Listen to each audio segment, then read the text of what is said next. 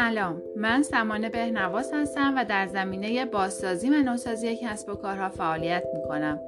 این روزها سوال اکثر کارآفرین ها و صاحبان کسب و کار این هست که چرا کسب و کار من مثل قبل نیست یا اینکه چرا کسب و کار من رشد نمی‌کنه. از زاویه های مختلفی به این موضوع میشه نگاه کرد. اما امروز مایلم یک نکته متفاوت را با شما در میون بگذارم. صاحبان کسب و کارها افراد متخصص و دارای تجربه در زمینه کاری خودشون هستند اما ایجاد کسب و کار تداوم و موفقیت اون نیاز به مهارت ها و دانش های تخصصی دیگری هم داره لزوما نمیشه انتظار داشت یک فرد در همه زمینه ها تخصص داشته باشه و بهتر هم هست که فقط در زمینه کاری و مورد علاقه خودمون متخصص باشیم در کسب و کارهای موفق چه به صورت آفلاین و چه به صورت آنلاین کارآفرین ها از دانش تخصصی افراد دیگری هم استفاده می کنند. به عنوان مثال موارد مالی را با یک متخصص امور مالی و حسابداری بررسی می کنند و انجام می دهند. پس نمیشه انتظار داشت که صاحب یک کسب و کار متخصص امور مالی، جذب و استخدام منابع انسانی، بازاریابی و فروش، تبلیغات، بازاریابی اینترنتی، روانشناس و خیلی از تخصصهای دیگه باشه. ممکن است در طول زمان به خاطر علاقه و گاهی شاید از سر ناچاری و یا تجربه در بعضی از این موارد دانشی هم کسب شده باشه. اما اون دانش به روز یا تخصصی نیست.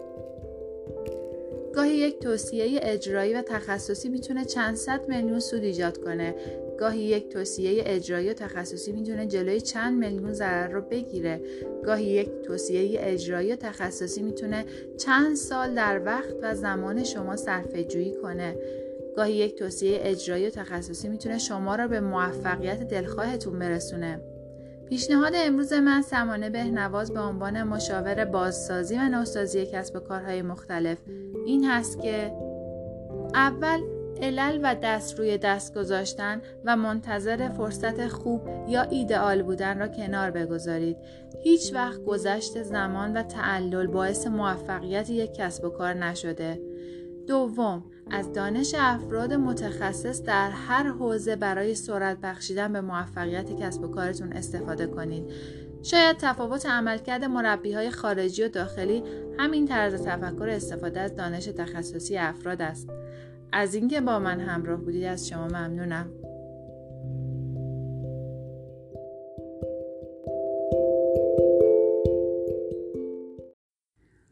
سلام من سمانه بهنواز هستم و در زمینه بازسازی و نوسازی کسب و کارها فعالیت می کنم.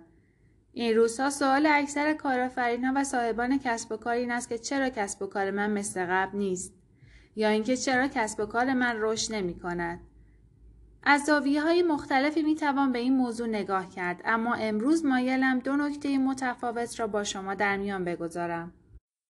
نکته اول صاحبان کسب و کارها افراد متخصص و دارای تجربه در زمینه کاری خودشان هستند اما ایجاد کسب و کار تداوم و موفقیت در آن نیاز به مهارت‌ها و دانش‌های تخصصی دیگری نیز دارد لزوما نمی شود انتظار داشت یک فرد در همه زمینه ها متخصص باشد و البته بهتر است که فقط در زمینه کاری و یا مورد علاقه خودمان متخصص باشیم. در کسب و کارهای موفق چه به صورت آفلاین و چه به صورت آنلاین کارآفرین ها از دانش تخصصی افراد دیگری نیز استفاده می کنند. به عنوان مثال موارد مالی را با یک متخصص امور مالی و حسابداری بررسی کرده و انجام می دهند. پس نمی توان انتظار داشت که صاحب یک کسب و کار متخصص امور مالی جذب و استخدام و منابع انسانی بازاریابی و فروش تبلیغات بازاریابی اینترنتی روانشناس و بسیاری از تخصصهای لازم دیگر باشد البته ممکن است در طول زمان به دلیل علاقه و گاهی شاید از سر ناچاری و یا کسب تجربه در بعضی از این موارد دانشی نیز کسب شده باشد. اما آن دانش به روز و یا تخصصی نیست. گاهی یک توصیه اجرایی و تخصصی می تواند چند صد میلیون درآمد و ارزش افزوده ایجاد کند. گاهی یک توصیه اجرایی و تخصصی می تواند از ضرر چندی میلیونی جلوگیری کند. گاهی یک توصیه اجرایی و تخصصی می تواند چند سال در وقت و زمان صاحب کسب و کار صرفه جویی کند. گاهی یک توصیه اجرایی و تخصصی می تواند ما را به موفقیت دلخواهمان برساند. نکته دوم یکی از مواردی که در اکثر پروژه های بازسازی و نوسازی کسب و کار با آن برخورد می کنم عدم توجه به بازاریابی منظم است. هر صاحب کسب و کار برای افزایش درآمد و تداوم موفقیت باید روز کاری خود را به سه قسمت تقسیم کند. قسمت اول بازاریابی، قسمت دوم کارهای روزانه و قسمت سوم یادگیری و آموزش.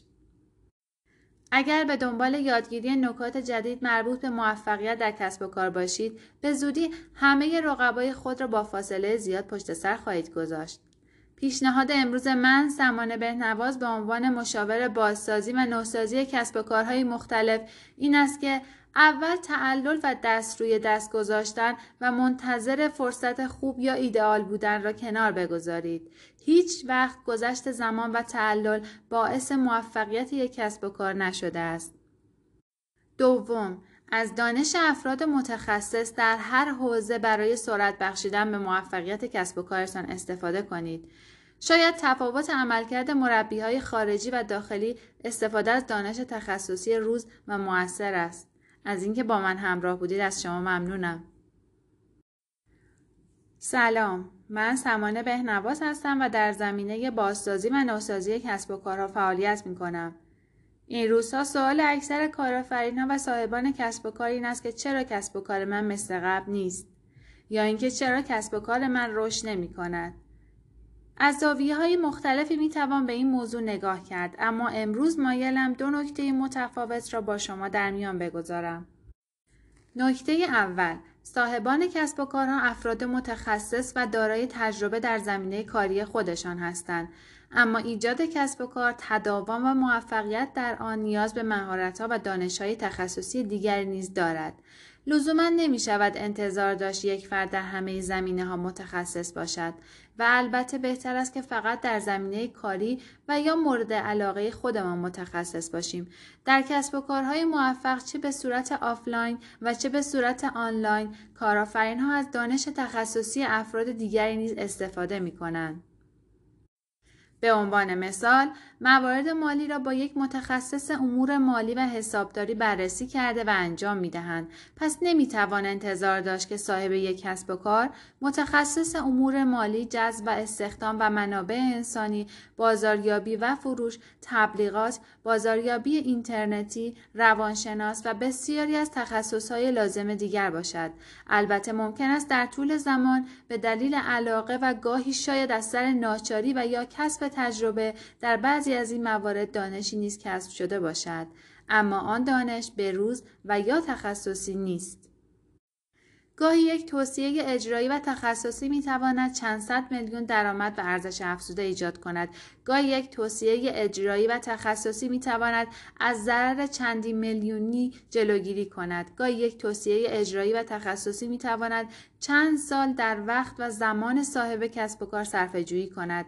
گاهی یک توصیه اجرایی و تخصصی می تواند ما را به موفقیت دلخواهمان برساند.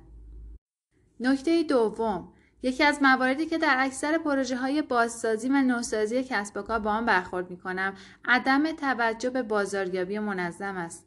هر صاحب کسب و کار برای افزایش درآمد و تداوم موفقیت باید روز کاری خود را به سه قسمت تقسیم کند. قسمت اول بازاریابی، قسمت دوم کارهای روزانه و قسمت سوم یادگیری و آموزش. اگر به دنبال یادگیری نکات جدید مربوط به موفقیت در کسب و کار باشید به زودی همه رقبای خود را با فاصله زیاد پشت سر خواهید گذاشت. پیشنهاد امروز من سمانه بهنواز به عنوان مشاور بازسازی و نوسازی کسب و کارهای مختلف این است که اول تعلل و دست روی دست گذاشتن و منتظر فرصت خوب یا ایدئال بودن را کنار بگذارید. هیچ وقت گذشت زمان و تعلل باعث موفقیت یک کسب و کار نشده است. دوم، از دانش افراد متخصص در هر حوزه برای سرعت بخشیدن به موفقیت کسب و کارتان استفاده کنید. شاید تفاوت عملکرد مربی های خارجی و داخلی استفاده از دانش تخصصی روز و موثر است. از اینکه با من همراه بودید از شما ممنونم. در سی سال اخیر میزان تبلیغات به شدت افزایش یافته و مصرف کنندگان را گیج کرده است. تعدد رسانه ها بازار را به بخش های مختلف تقسیم کرده است. بازاریابی اجازه نتیجه بهتری از بازاریابی اخلالگر سنتی دارد زیرا راهش را از میان انبوه اطلاعات باز می کند. بازاریابی اجازه سعی می کند گفتمان متقابل ایجاد کرده و برای ارسال تبلیغات به مشتری از او اجازه بگیرد. تکنولوژی های تعاملی عصر جدید ارتباطی نفر به نفر بین هر مشتری با شرکت ایجاد می کند. بازاریابی اجازه‌ای با ارسال تبلیغات برای مشتری بر اساس درخواستش در وقت او صرفه‌جویی می کند.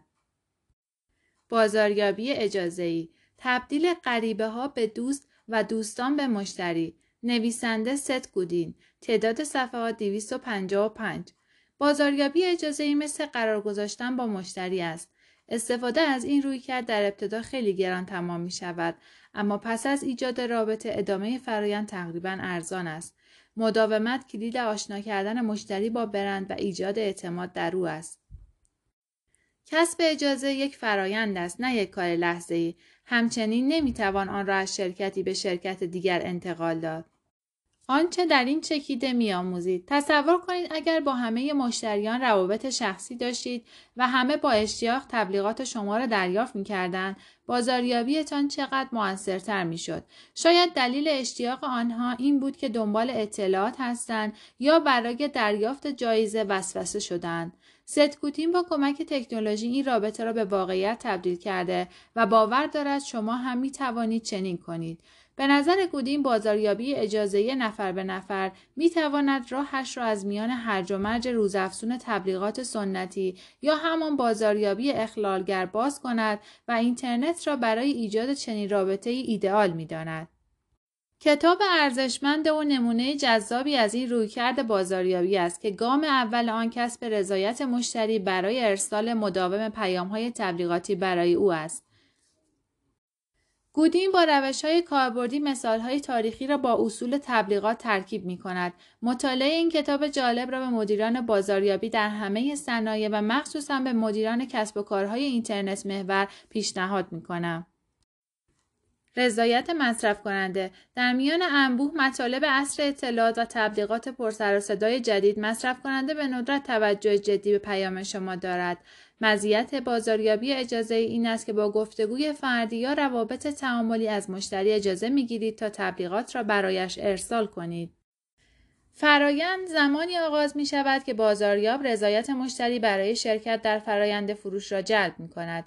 شاید دلیل اجازه دادن مصرف کنندگان این باشد که می‌خواهند مطالب بیشتری درباره محصول یا خدمتتان بدانند یا شاید پاداش، پول، سرگرمی یا مزایای دیگری به آنها پیشنهاد داده اید تا توجهشان را جلب کنید. با این روش در هزینه هایتان صرف جویی می کنید. استفاده از این روش بازاریابی مستقیم برای جلب مصرف کننده بسیار به صرفه تر از رویکرد سنتی تبلیغات یا همان بازاریابی اخلالگر است. این رویکرد جدید باعث وفاداری مشتری می شود زیرا کمک می کند مصرف کنندگان را بهتر بشناسید و تأمین خواسته مشتریان را ساده تر می کند. تکنولوژی تعاملی عصر ما چنین رابطه هایی را ممکن کرده است زیرا حالا هر شرکتی می تواند با استفاده از کامپیوتر، تلفن یا تحقیق میدانی با میلیون ها نفر گفتگوی نفر به نفر داشته باشد. نتیجه آن نوعی بازاریابی مشارکتی است که بازاریاب به مصرف کننده کمک می کند از شرکت خرید کند و مصرف کننده نیز به بازاریاب کمک می کند تا محصولات و خدماتش را به متقاضیان واقعی بفروشد. اخلالگری پیش از ظهور سیستم کارخانه‌ای و رسانه های انبو بازاریابی امری شخصی بود مردم از مغازه های صنعتگران محلی خرید می‌کردند و با آنها روابط شخصی داشتند اما وقتی که تولید انبوه رایج شد نوعی جدیدی از بازاریابی به وجود آمد استفاده از رسانه های چاپی، رادیو و تلویزیون اساس رویکرد جدید بود تا پیام فروشنده را به تعداد زیادی از مصرف کنندگان برساند.